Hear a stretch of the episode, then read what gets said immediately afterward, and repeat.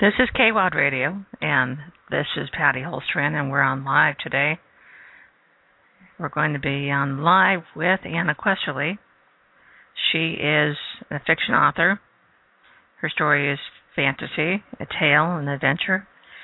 Anna Questerly lives in Phoenix, Arizona, with her husband and their two border collies. When she's not writing, you can often find her at her favorite bookstore, Dog-Eared Pages in Phoenix. Anna says she's a minstrel at heart. Although she cannot sing, dance, or play an instrument, she enjoys writing stories. She has always wanted to be a writer since the sixth grade, when she first read J.R.R. Tolkien's The Hobbit. She dabbled with half finished novels for many years, but never settled down to write serious until last year. Anna's debut novel is sold internationally Besides working on her next novel, Be Number Two, Anna teaches writing workshops for young people. She loves to visit schools and talk about writing and encourages young people to read more and to begin their writing careers while they are still young. Good afternoon. Anna, you there? Yes. Hi, Patty. How are you doing? I'm good. How about you? I'm good. As everybody else to know, um, we were talking about you see, we have some similarities about your age group is uh, I also started writing in the seventh grade, so we have some things in common. Uh, oh, wonderful. It, it seems to me, and and I've been noticing this a lot more lately, and and I've been looking this up, is that uh, a lot more of us writers uh, that are writing later in life. Have you noticed that? Oh yes, oh yes. We see a lot of we see a lot of writers here at the store, here at the bookstore, and um, it seems that many of them are doing this as a, a second vocation. Or a vocation that they lost when they were younger and should have done. or just something they always meant to do. You know, always yeah. wanted to try, and you know, life kind of gets in the way there for a while. So when you get the opportunity, maybe after retirement or once the kids are all grown and out of the house, that was, you know, kind of my time to be able to write. It gives you a little bit more time and energy to do things that you uh, would like to have done. That is definitely true. Uh, it's interesting that you you loved fantasy at a young age, so that seems to have uh, you know molded you into a fantasy author. Do you think that's the case, or is it something else? Well, it is a little bit of that. I fell in love with um, The Hobbit in sixth grade when one of my teachers gave it to me, and just wanted so bad to be able to create a world that you could just disappear into like that. And I love reading all genres, whether it's mystery or romance or science fiction or fantasy or historical fiction or the literature, the you know the great old stories. But pretty much all of it. But when you can really just sink your teeth into a whole other world and disappear for a little while and forget about everything here, it's kind of fun. Yeah, yeah, that's definitely true.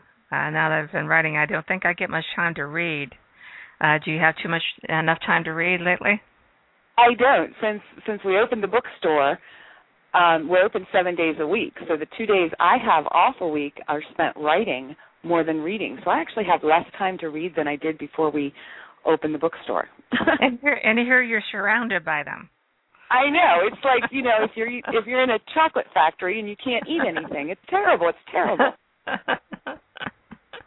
yeah, that that would be awful, wouldn't it? Uh, it is. It's terrible. terrible punishment. Be careful what you ask for. Ah, there you go. There you go. So, give us a little bit of introduction. I mean, I introduced you know some things about you, but uh, a little more about you know where you came from. Uh, you know, how did you get started writing? Uh, what was your inspiration there? Okay. Well, um, I'm originally from Maryland, back on the East Coast. We moved to Phoenix about 11 years ago, and I love Phoenix, love the weather, but I do miss the Maryland crabs and the seafood from the East Coast.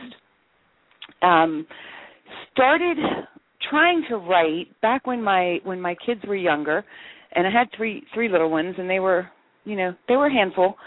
So really didn't get too much finished. I would start, stop, start, stop, start something else, and never was ever able to really actually finish a story or a book. and got very discouraged about it. And now my daughter, who's all grown up now, she's actually an editor, and she gave me some really good advice. She says, "Why don't you try writing short stories, Mom? You've got the you know att- attention span to finish a short story." I'm like, "Yeah, you know I do." So I started writing some short little fairy tale like stories and you know dragons and princesses and zombies and trolls and all kinds of stuff like that mm-hmm. and really enjoyed doing that. And that's where I got the idea of putting those into a store into a narrative form similar to the Arabian Nights where there's a narrative story that has the fairy tales embedded within it. So it's kind of like a story within a story and that turned out and worked really well for the minstrel's tale so hmm. that was probably my um my epiphany for writing was if you can actually sit down and finish one it definitely gives you the impetus to go on and finish another and another and another. And it's kind of addicting in a good way. Yeah, I, I would say that I've had some people say that running is the same way. Once you get started running, you endorphins kick in and you want to keep running. Well, uh, I wouldn't know. My dad runs and my sister runs, but I only run if someone's chasing me. So I would have to take their advice on that. Their advice on that. Yeah, and I said that's it's kind of the same feeling that we get where we start getting on a roll on a in a in a scene that we start typing and then suddenly it just you know we go crazy. We we can't stop until we get the scene done. That's right. It's, it's very exciting. It's you know almost like you're reading it in your mind, eh, but you have to slow down enough to actually get it on paper. And it is it is very exciting when when that comes. and of course, only fiction authors understand that. So that's probably probably.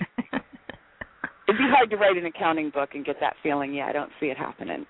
well, I don't know. Some accountants get pretty excited about that stuff. yep, they do. They do. So, any any writing quirks that you have? Well, there there are a few. Yeah, I like I said, I have a hard time, you know, keeping that attention span where it needs to be in order to focus on what I'm trying to do. So I found that if I keep all the books that I've read and really love are at my house, but new books aren't allowed in my house. And there's no cable TV at my house, and there's no internet.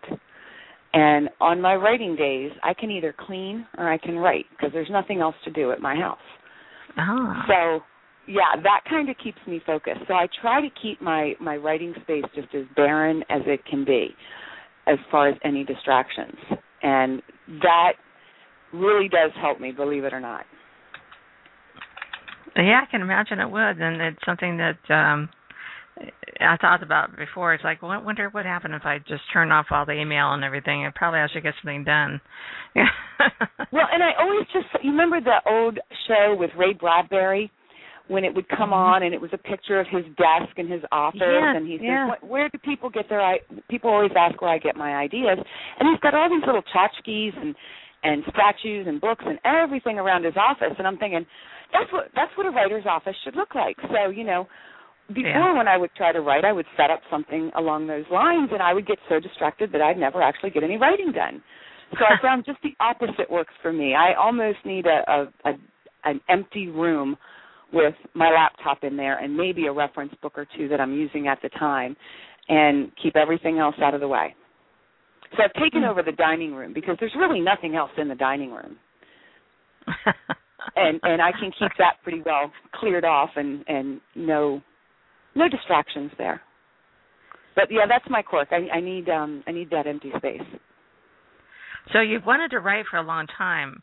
Uh, you were sixth grade when you started writing so did you start writing poems or did you start writing short stories or what what was it that you started oh no no patty i wanted to write a book i wanted to write a book as good as the hobbit from sixth grade on and that's where that's i think that was a big part of the problem you know i just wanted to to get that much of a book finished and and make it great and write the great american novel in the fantasy genre and you know that's pretty hard to for a sixth grader to do. That's pretty hard for a seventh grader to do. As a matter of fact, that's pretty hard for anybody to do. And my hat's off to Tolkien because you know, it's very discouraging when you start a project like that and realize, well, I don't know these things. How did he do that? And there's so much to learn.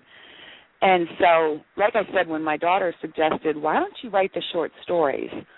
And that really helped get the creative juices flowing, helped me to finish something. And, and then once I had about a dozen of those finished, then it was a lot easier to to write a longer story, which is all a novel is. It's just a longer story, and and put those in there. So not everybody, yeah. I I find not everybody is organized in their head to write a, a long book. As you know, I I read a, a lot of manuscripts and think one thing that I see often is that people lose track of what it is they need to, you know, what did they say earlier, and So, yeah. it's like oh, and the name. What? what did I call that person? what color was her eye? What color were her eyes? Yeah, yeah. I've got lots of little um lots of little notes in my um in my notebook that that keep kind of all that squared away for me because you don't want to have her hair blonde in one scene and you know black in another or vice versa and you do want to keep all the names the same yeah yeah I, I that's of course one good reason why you have an editor Yes, and I've been blessed with a, a few great editors. So I have one who who's gone through the whole series because and that's good because I have the spellings of uh, some birds' names different in book one than suddenly in book three I messed it up. yep. you know, happens, I think that would happen to everybody. In my in my book, you know, it takes place over in uh, Europe, in France and England and one of my fairy tale stories is about a hummingbird and bumblebee war. And I didn't realize until after the book was all finished that there aren't any hummingbirds in Europe. Never have been.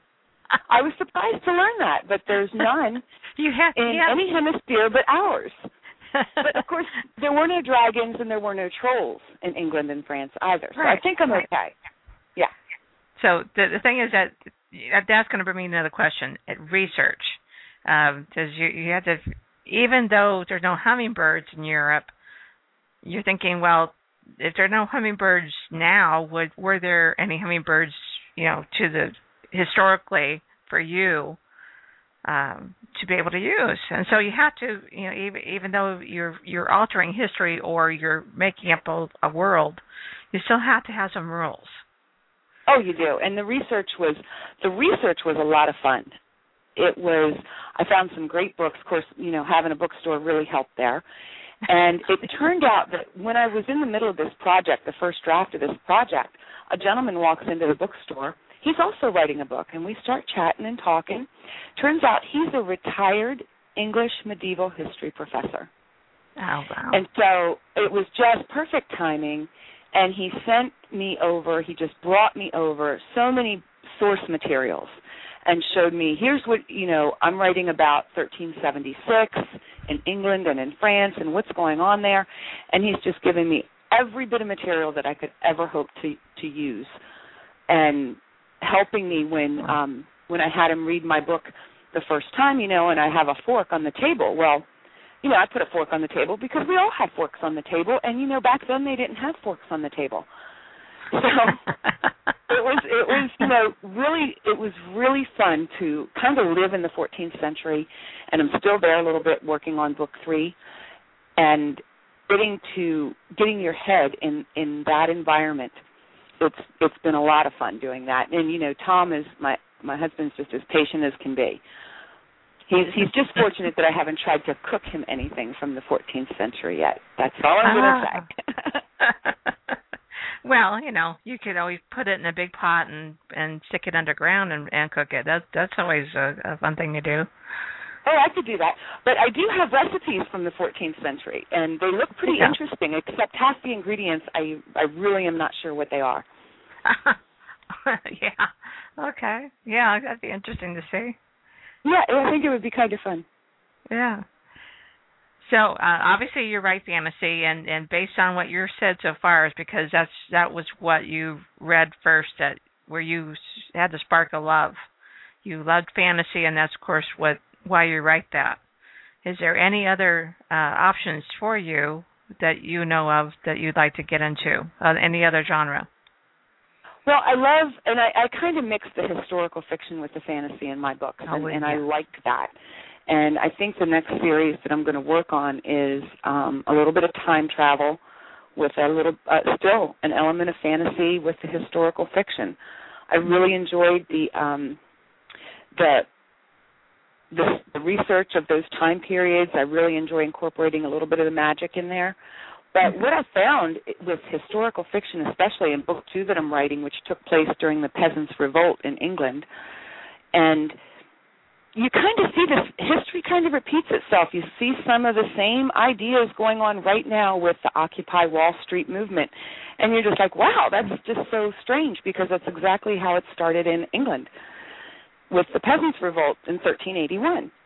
Yeah. So it it is kind of fun to to study history and see how you know things were then and how similar or different they are right now. So I and think how, I'll just keep combining those two genres. And how we're always doomed to repeat it. exactly, exactly. Well, I'm going to do a little business here and let everybody know that the call-in number is seven one four two four two five one four five, seven one four two four two. 5145 and you can call in live. Also, we have a chat open, so if you're listening to this right now, you have a chat open. I know you guys are sitting there listening because you always do. So, don't be a stranger. Come in and say hi or, you know, give us a question. Otherwise, you're stuck with what I ask her. so, okay. So we got that. Um the question would be who your favorite author is. I mean, obviously, we we kind of know you already brought up two people. You know, there's so many. There are so many authors. Um, I love Stephen King, Mark Twain, J.K. Rowling, Robert Louis Stevenson, H.P. Lovecraft, Edgar Allan Poe. I mean, I could just go on and on and on. I books are my life reading has always been a very large part of my life and now I have a bookstore. And every day I seem to find a new author that I fall in love with. Jim Butcher. I just read one of his oh, books for the yeah. first time yeah. and I'm really enjoying it. And have every day, every day there's a new one. Did you get a chance to meet him when he was here? I didn't. No, I had never read one of his books before. Oh yeah. And I had so many people come in and and order his book and and you know pick up his book and they're all you know some of the people that I I know pretty well. I know their reading habits. I know they're similar to mine and they're like, "Oh gosh, I love him. I love him so much. His books are so fun." And he's a really good writer. He's got great descriptions and and great characters and it's just a lot of fun to read his book. He's also a really great guy. He's a lot of fun to to uh, talk to and to listen to. And okay. I, I find I find that uh, when I meet an author, I learn more about their writing and about their story when I meet them.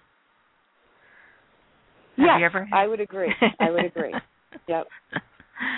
And so I mean, I'm a longtime fan, so I, I've met a lot of authors, and so some of them is like I, I'm going, you know what? I like your story, but I don't like you.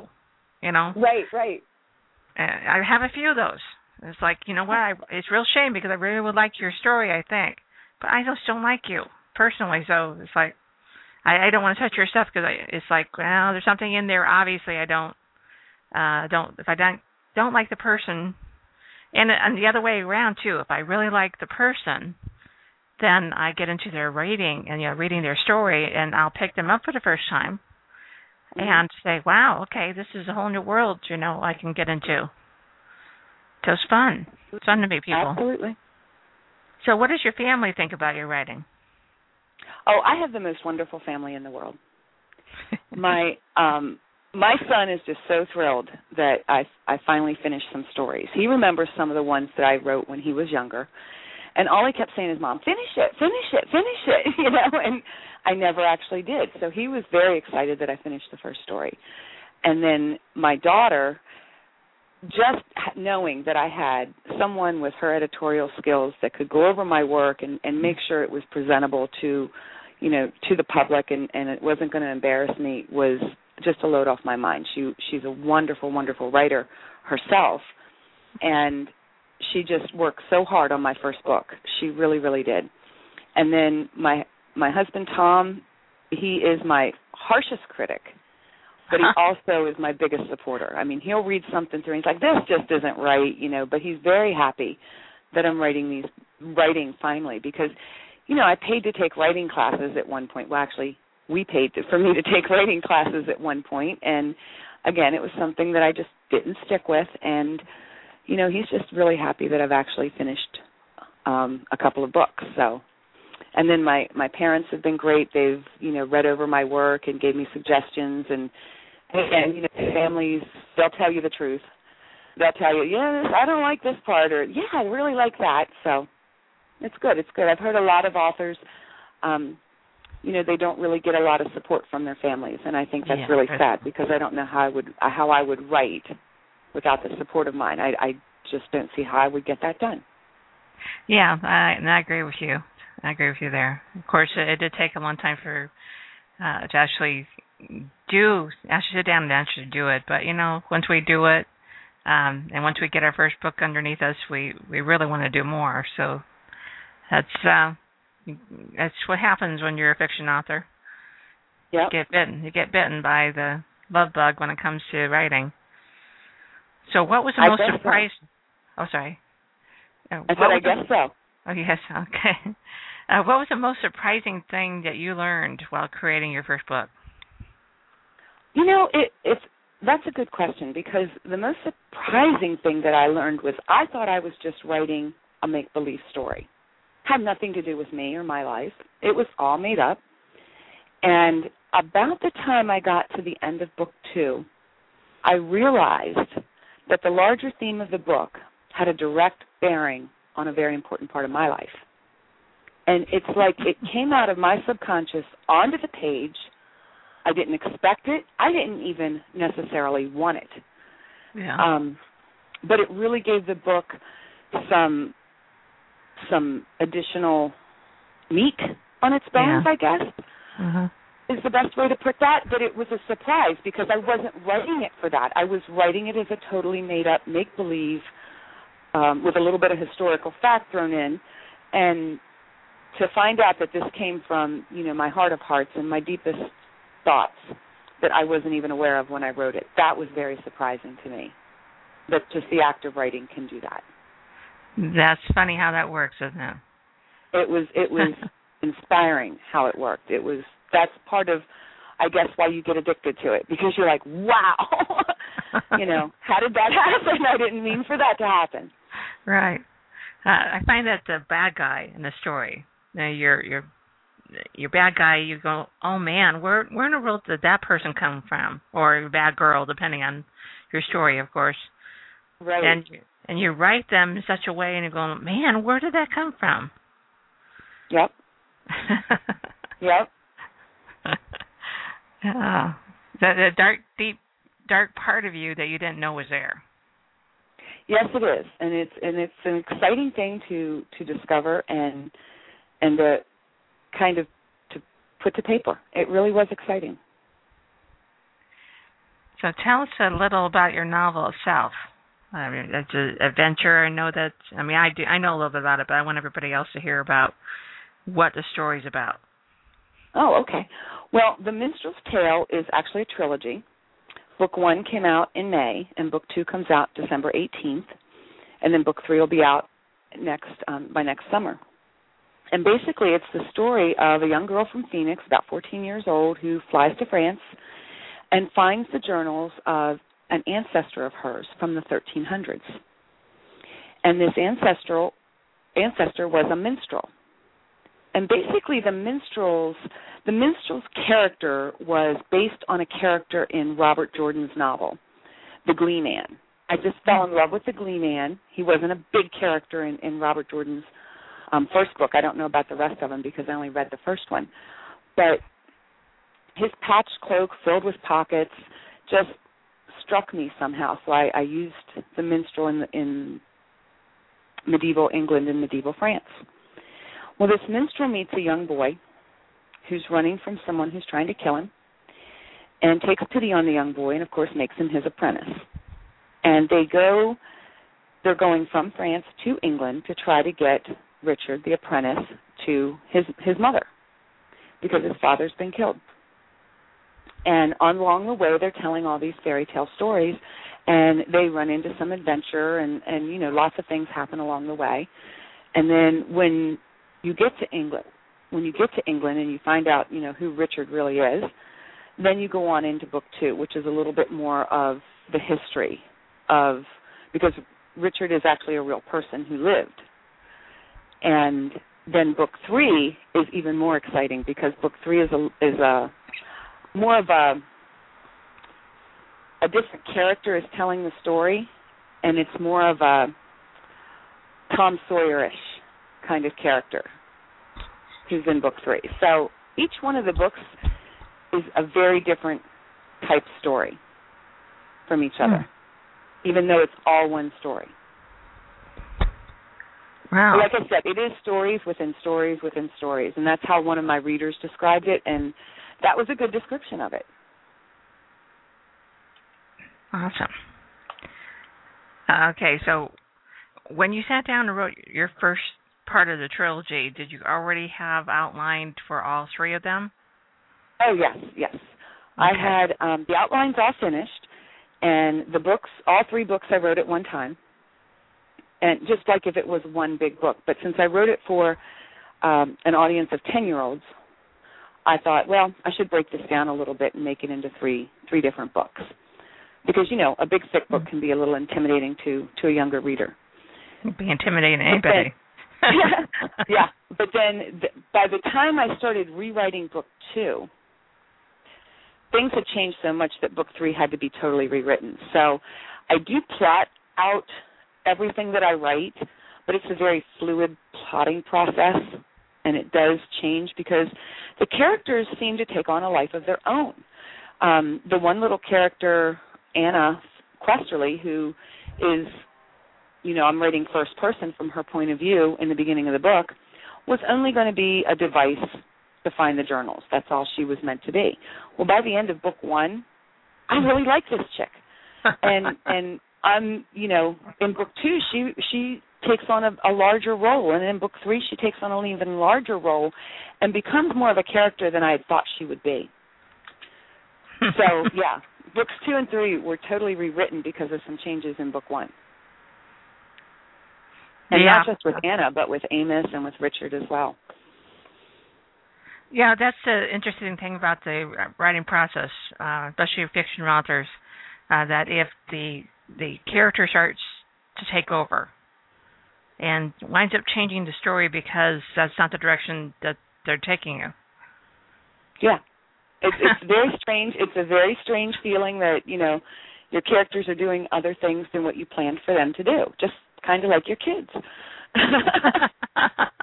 yeah, even though they're inside your head, you still don't uh, sometimes get surprised uh, when something happens or some realization that you have about your characters that you didn't that you hadn't really even written down.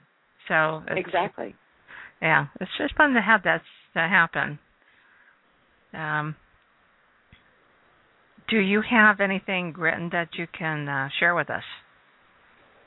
Um, I do. Let me just go grab grab a copy. I can start you with um, how about a poem, like the pirate poem? Okay. It's a little long though. That's fine. That? We've got 31 minutes. Oh, okay. okay, hold on one second. Let me find it.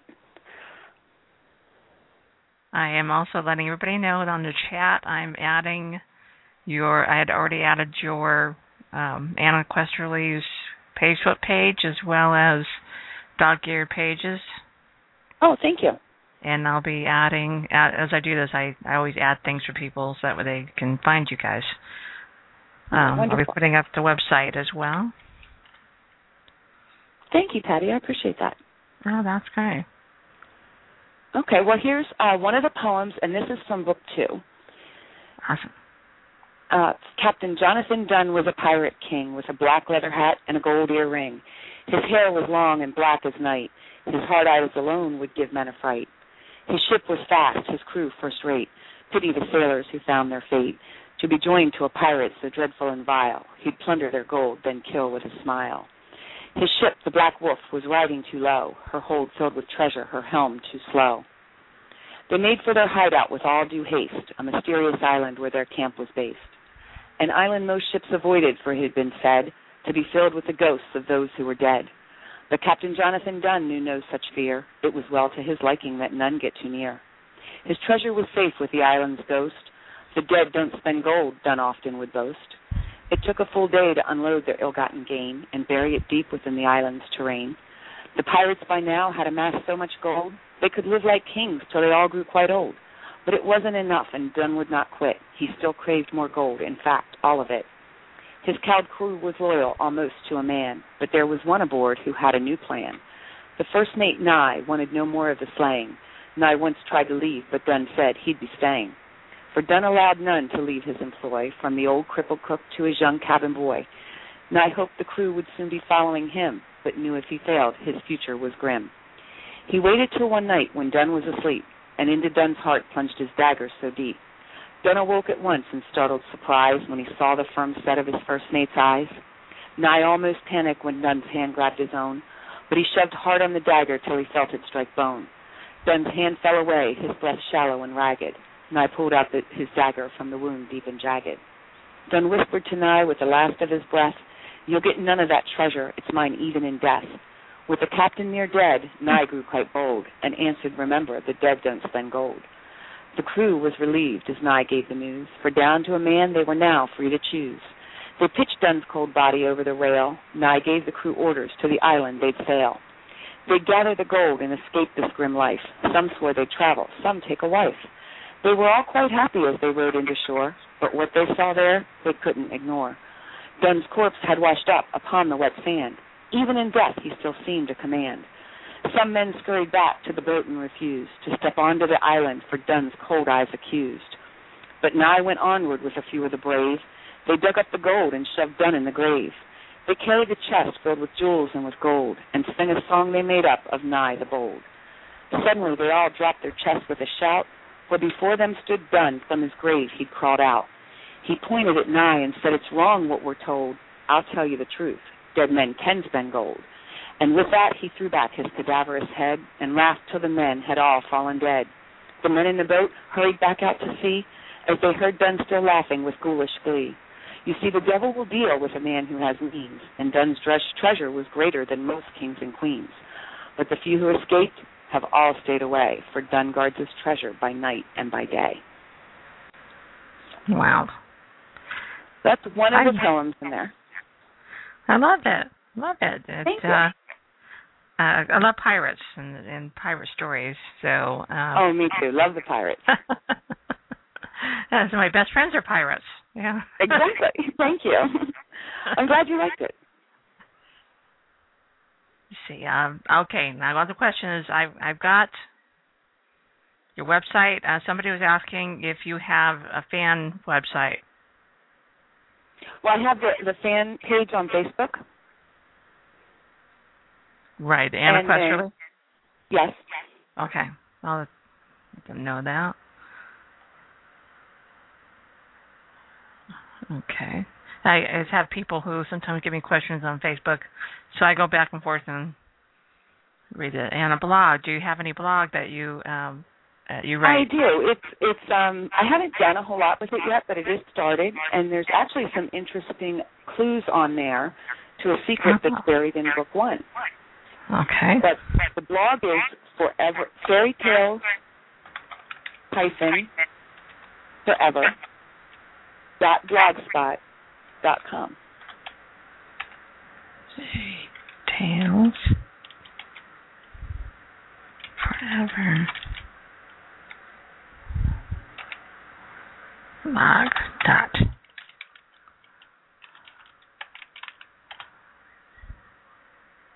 That's fairy and then hyphen and then tails. No, fairy tales one word, and then hyphen okay. forever. Ah, that's why I did that. And then it's easy. The easiest way to get there is to go to my website, and on the home page there's a link to the blog and to Facebook and to Twitter. There you go. That would be a lot faster, wouldn't it? yeah, and the website's just annaquesterly.com. Oh go down, turn on. So, um, okay, I just uh, found a blog and it says it can. Do you have any uh, advice for aspiring authors? I do. You know, I'm teaching the classes to the young writers, and they are kids are so much fun to teach. And I am just amazed at how creative they are. Um, we're teaching anywhere from 10 years old up to 17 years old. And they have such great ideas, and they're so excited to get them down and, and have someone read them. But I, I have I believe that there's two things that you need to be a writer, and three to be a, a good writer. And the two things that you need, one is what I call a magic book, and that's your journal where you put ideas, whether they are good ideas or not, because that's kind of what gets the the potions in your brain working. So you come up with an idea or a plot or a character that you can build a story around. And then the second thing is, and this isn't my idea, although I wish it was, I read it in a writing book and I cannot remember who the author was of this book, and I've looked for it several times and cannot find it. But her piece of advice was to get a button chair. If you want to be a writer, you have to have a button chair. And you know the kids love that because they're asking, well, what's a button chair? Well, a button chair is a chair that you sit your butt on, and you don't get up till you've written the, that number of words or written that scene or whatever you want. So, in order to be a writer, you need a magic book and a button chair, and that's really all you need. But like I said, there's a third thing you need if you want to be a good writer, and that's an editor, because it's yeah. very difficult to catch all those silly mistakes that you make yourself. And you know the story sounds great in your head. It sounds great when you read it because you know what you meant to say but you really need to have someone else read your work. That's definitely true. Mhm so any special marketing that you've done? I know that you've you've done some special things and so and tom told me about them so go ahead and share them well yeah we've done a little bit and then i decided to call back on the marketing efforts and just keep writing. One of my um one of my other writer friends said that when she first finished her first book she spent all this time marketing marketing marketing and actually didn't get to write her second book for a very long time so then she decided that she'd rather put together a list of a back list of books and have some books to actually market and then go out and do some marketing and i thought that's that's probably a, a smart way to go so you know i put the website up i put the facebook up we we do some book signings here at the store and I've done some um, school visits and things like that. And I'm going up to the Cave Creek Library on October 29th. I'll be there for the grand opening of their Friends of the Library store. And how's it? Oh, they got a new one, new one going there. up there. Yeah, they have a new one open, reopening. Oh. And so that's oh. going to be fun. And that's pretty much it. I'm really trying to to not do too much and and make writing the main focal point of of where my time is spent right now. But I love the school visits. I, I probably will never turn them down if they're within driving distance because I I go in a medieval gown and get to meet these you know these great kids that you know they hug you when you walk in. I mean these are anywhere from third graders to to sixth graders. They hug you when you walk in. They hug you when they when you leave. They tell you how great they love they love your book and they want to see the movie and you're like i'm never writing for grown ups this is great this is just great yeah never write for grown ups that's great yep well and that was and that was the other surprising thing that you know the marketing that i was planning to do was really for kids ages 10 and up that was the target market i thought i was writing for uh-huh. And what I've learned is that it's it's really very strange. There's there's schools around here where the teachers are reading my stories, not the whole book, but the fairy tale stories to third graders. Mm-hmm. The the Montessori school in Scottsdale is the third graders are reading the stories to the first graders. Wow. And then most of the fan mail that I get um, through my website is from people who are over 50. And I'm getting a lot of parents that come in the store, and what they like is that they're reading the kid, they're reading the book at the same time that their child's reading it. So they're talking about the book. And it's almost like it's a book the whole family can enjoy, which I really didn't expect that to be that way. Hmm. That's what so I'm not uh, exactly sure how to market it to yeah. a whole family. So I'm kind of, you know, like I said, backed off on the marketing end of it and just continue writing. But yeah, it's something that I need to think about because it isn't just for kids, from what I'm hearing. Um, there's been several adult book clubs that have have read it and have invited me to speak to them. And it's just very surprising when it's a group of of grown-ups that like the book. Well yeah. Some of us never really grow up. I know i know. And i still like to read the young adult books. I, I do. Yeah i used to excuse when my son uh he was in middle school and uh harry potter series came out and i was curious why a nine year old would actually want to take out you know goblet of fire I mean, it's a huge right. book. it's a huge book, yes. I said, okay, something got to be to this. So uh, I started reading it with him, the whole series, and uh, I used that as an excuse, you know. Uh, that yep. I wound up yeah, reading it so fast, and he's like, "Well, how are you reading that so fast?" Well, because you just sit down and you, uh, once you get into it, uh, it you just keep going, and um, yep, you can't even stop. can't stop. So, and you know, I always said I always wanted to aspire to be uh, an author that somebody would take my book to the bathroom with them. Yes, that'd be good. That'd be good. you can't put it down long enough. That that would be a good benchmark. Right. I never thought of that. That's a good one. Because that's what I do with other other people's books that I can't put down. I take them in the bathroom with me. Feel every little moment I can, you know. Yes. Tell myself to read that book. But uh that's great. So yeah, special marketing. I know that you had numbered your books. Tom was telling me about that. He did. Yeah, he numbered the first 200 books, and we made them a special edition, which I thought that's that's neat. You know, that's kind of a a, a thing that is different, and I just thought that was a, a very forward thinking idea on his part because he thinks that when I get, you know, very famous and and everybody's reading my books, you know, a hundred years from now, that those are going to be so valuable. So I just thought, oh, how much faith he has in me. I love him. never know. You never know. I mean, we know, who would have thought that uh The Hobbit would be such a big success? I don't think he did. Exactly. And you never know. You never know which books are are going to just take off and go and and which aren't. And you know, it's funny because I I have been reading all my life and I have a bookstore and I see people come in all the time and there are people in this world who don't like The Hobbit. And there are people in this world who don't like Mark Twain or Stephen King and I'm just like, "Really? How can you not?" But you know, there's a lot of authors that other people like that I just can't stand to read. So right. everybody's got different tastes and everybody's got a different reason that they read. And so you never know which book is going to get popular and go crazy. I mean, look at um the the girl with the dragon tattoo. Yeah. That yeah. one went off the charts. It wasn't expected pretty much by anybody. And The Shack, you know, The Shack is a great book. It was self-published. No publisher would touch it. Yeah. And wow, well, it sold a million copies within the first year. Yes. The help just suddenly just took off, and you never know.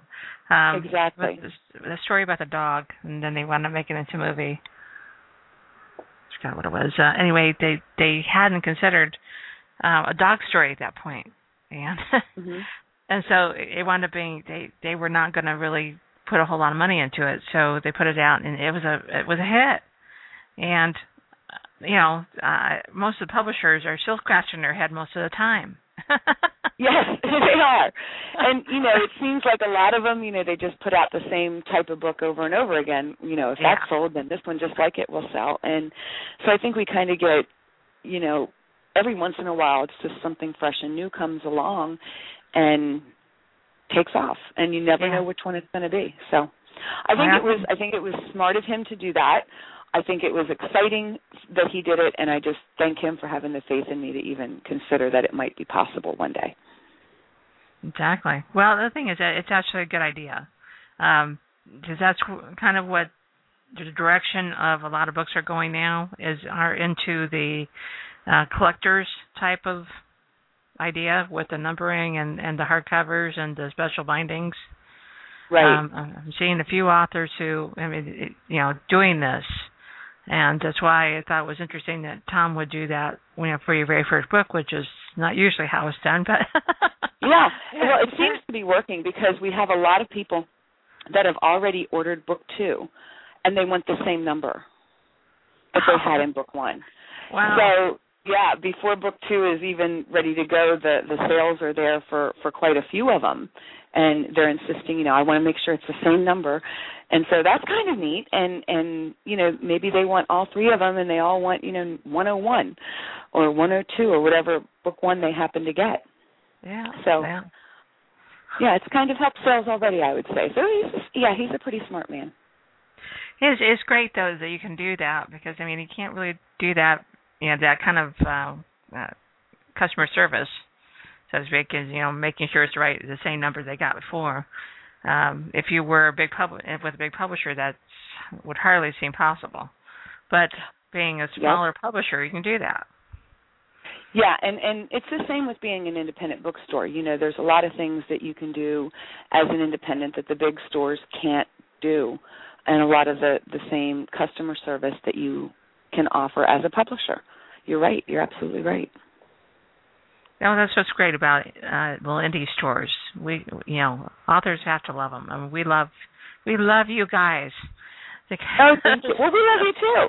I love when we do local author days here, and and a lot of what I learned about writing and publishing, I learned from when we have the local authors come visit the store, mm-hmm. because you know we we'll sit here and we'll chat and we'll talk and and you know, where did you publish? How did you do this? What do you do for this marketing? How do you do that? And I get wonderful ideas. And authors, you know, are very talkative about how they do things and what's working and what's not, and stay away from this guy. And you know, this is a great company to to work with. And and I was able to learn a whole lot and probably avoid a lot of expensive mistakes just by listening to what the local authors have told me.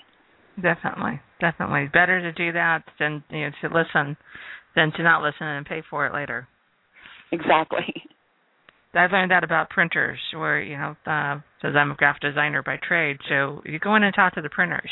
They're more than happy to tell you how to set things up. Is you just got to listen to them. Yeah, let the so. pros do their job. okay, here's my big question for the night for you. Oh, okay. Okay, so it's my special question that I ask people at the end of their uh, their interview. Is now that you have successfully slain the dragon, how will you celebrate? Oh, that is a great question. It really does say a lot about a person and how they answer it. It does. Um, let me think about that for a second.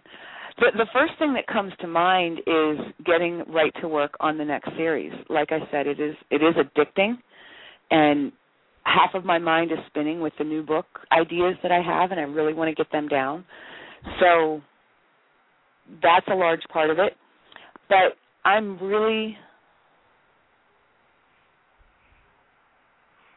I don't know. We got our first royalty checks the other oh. day. Oh yeah. And we were going to go to dinner and something came up, so we haven't done that yet. There you go.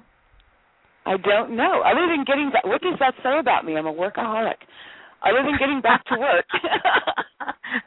well, see, this is interesting.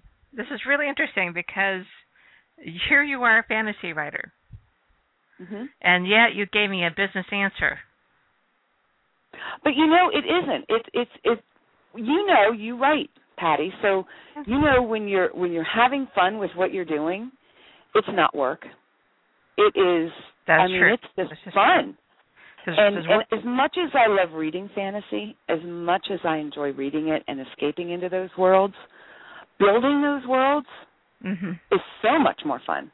Oh yeah, oh yeah. It really is. And so I have just like I said, I have so many thoughts spinning around in my head for the next series, and and it's it's hard to not get right to work on them. I keep jotting them down and writing them down and it's in my magic book and you know, yeah. I'm keeping the notes and but I really want to get to work on it and sink my teeth into it. I, I I almost can't wait. And yet I still have to wait a little bit because there's still some work on book 3 that needs to be done yet.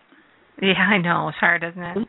so I've got book 4 I'm working on final edits for, but it's like I've got this new series and it's like, oh, I I, I want to, you know, I'm I'm working on a little bit at a time, but I really just want to get right into it and do it.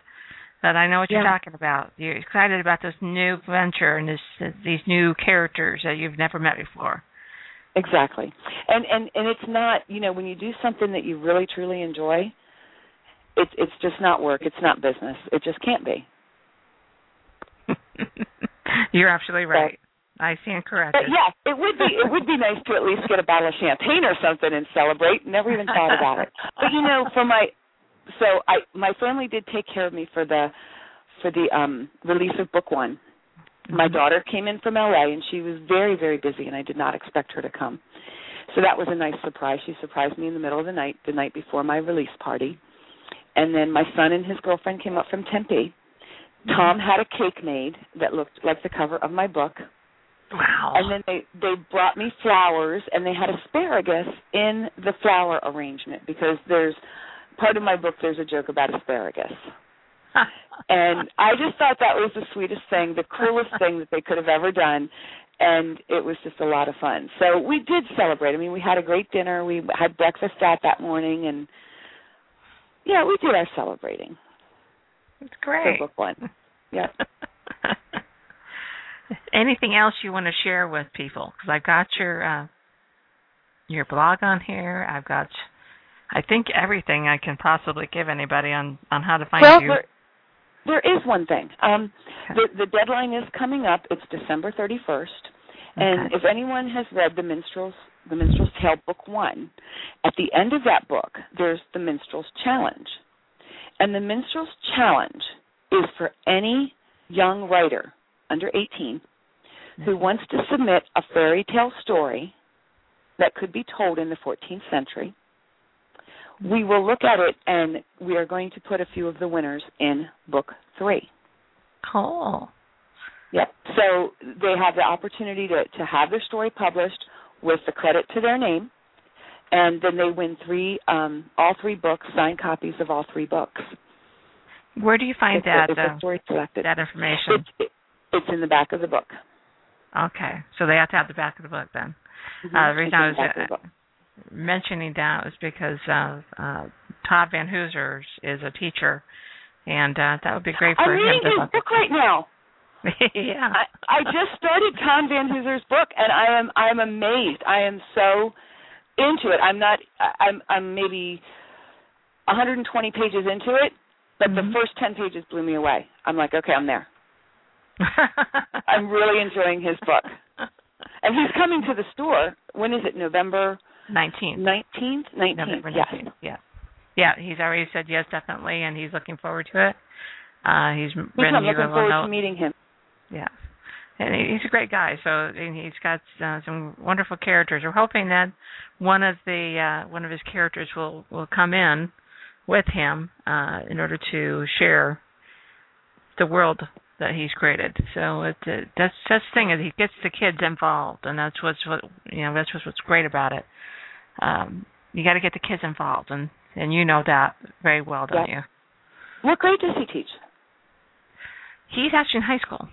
He teaches high Okay. school. But he teaches crea- creative writing as well as English. So he's in charge of the English department, which is advantageous considering.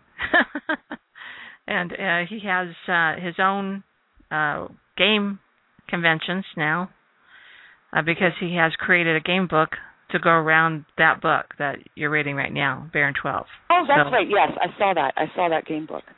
So And I'm not much of a gamer, there. so that No, I'm not much but- of a gamer, so that part didn't interest me. But the the world he's created is really good. I'm enjoying it.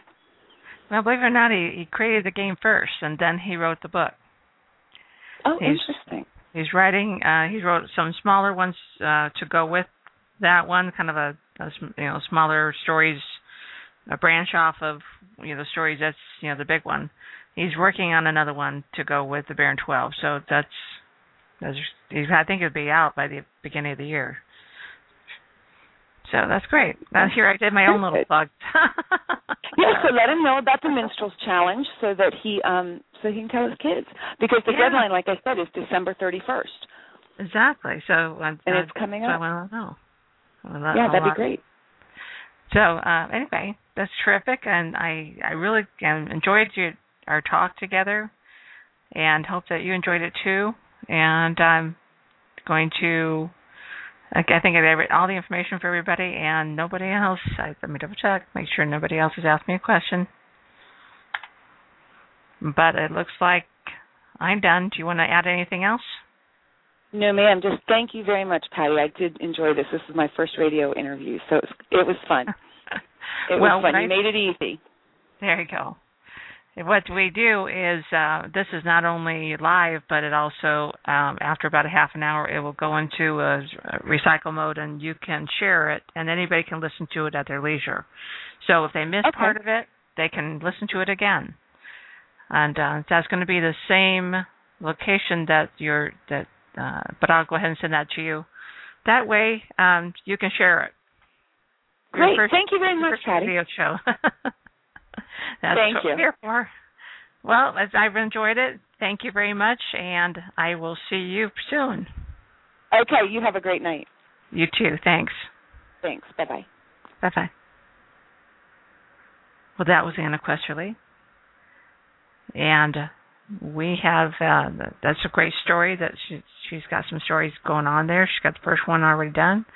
Uh, second one's on its way, and she's already written, obviously written all three of them. It's interesting how she had written all three of them and then, uh, you know, started publishing it. Something I always suggest is that you get the story done first. Uh, if it's a, if it's a series, try to write a big chunk of it and then start looking for a publisher, or publish it yourself because you need to have something out at least twice a year uh, once a year if you are in multiple multiple series. But if you have just one series, you need to have at least two books out a year in that series. And the reason is because that way your readers stay, uh, you know, stay with you. Uh, you got fresh content for them. Just just like you know articles on on the internet, you need to have fresh content. And so she had done that first. So she wrote all three, and then she cut it in pieces and then of course she's publishing one at a time but uh, she's got two out this year and another one out next year so that's how it should be done. So with that on uh, our next show is saturday. We've got another awesome show with uh, donald jacques and we will be talking about homesteading space again except this time he's going to be talking about mission zero and why that's important in this whole scheme. Oh, how are we going to get people into space, and is why Mission Zero is part of that. So that show is going to be this Saturday on the 22nd, from 10 in the morning until 11:30. So 10 a.m. to 11:30. Um, they used to do two hours with them, but you know, I, he could talk like a whole day on this subject, but I had to cut him down somewhere. so we're just going to do an hour and a half. And uh, if if he winds up cutting short, that's fine. That, I think an hour and a half is going to be enough. So that's be this Saturday, 10 a.m. to 11:30, same time, same place, or the same place. And anybody who wants to be on for next week should give me an email. Go on Facebook. I am at facebook.com slash pj, like in Patty Joe, dot Hultstrand, H U L T S T R A N D. That's H U L T S T R A N D. That's how to get a hold of me on Facebook. Obviously, we have a couple other websites. Um, almost everything is attached to my Facebook page. You can find uh, all the different places I'm at. But um, some of the books there, uh, all the books that we have online is AZ Publishing Services dot com. That's AZ Arizona Publishing Services dot com. There's a bookstore there that you guys can uh, uh, be able to get on there and find the 40 books we have online, including uh, Tom Todd Van Hooser's book that we just talked about, which is The Baron 12. With that, I wish you guys good night and have a pleasant rest of the week.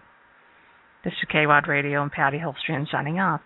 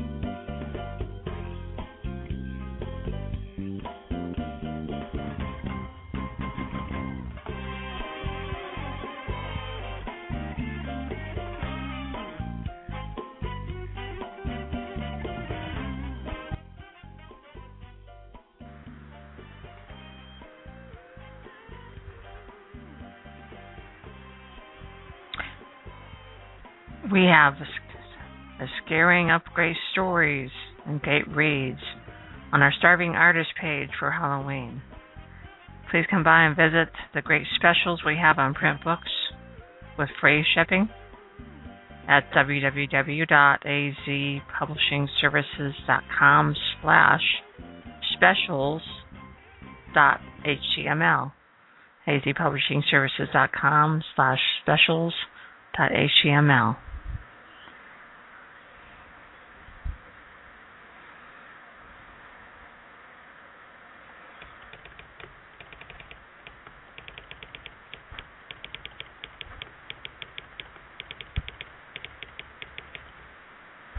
Also, to get your fantasy books or other great kind of reads at azpublishingservices.com slash bookstore.php.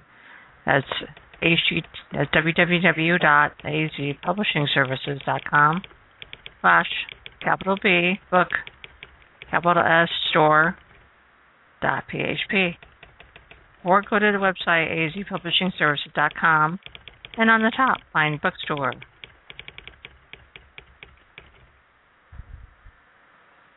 Also, you can find me on the internet at on Facebook at facebook.com slash pj. That's Paul Joan at oh no, I'm sorry pj Paul Joan dot Hultstrand H U L T S T R A N D.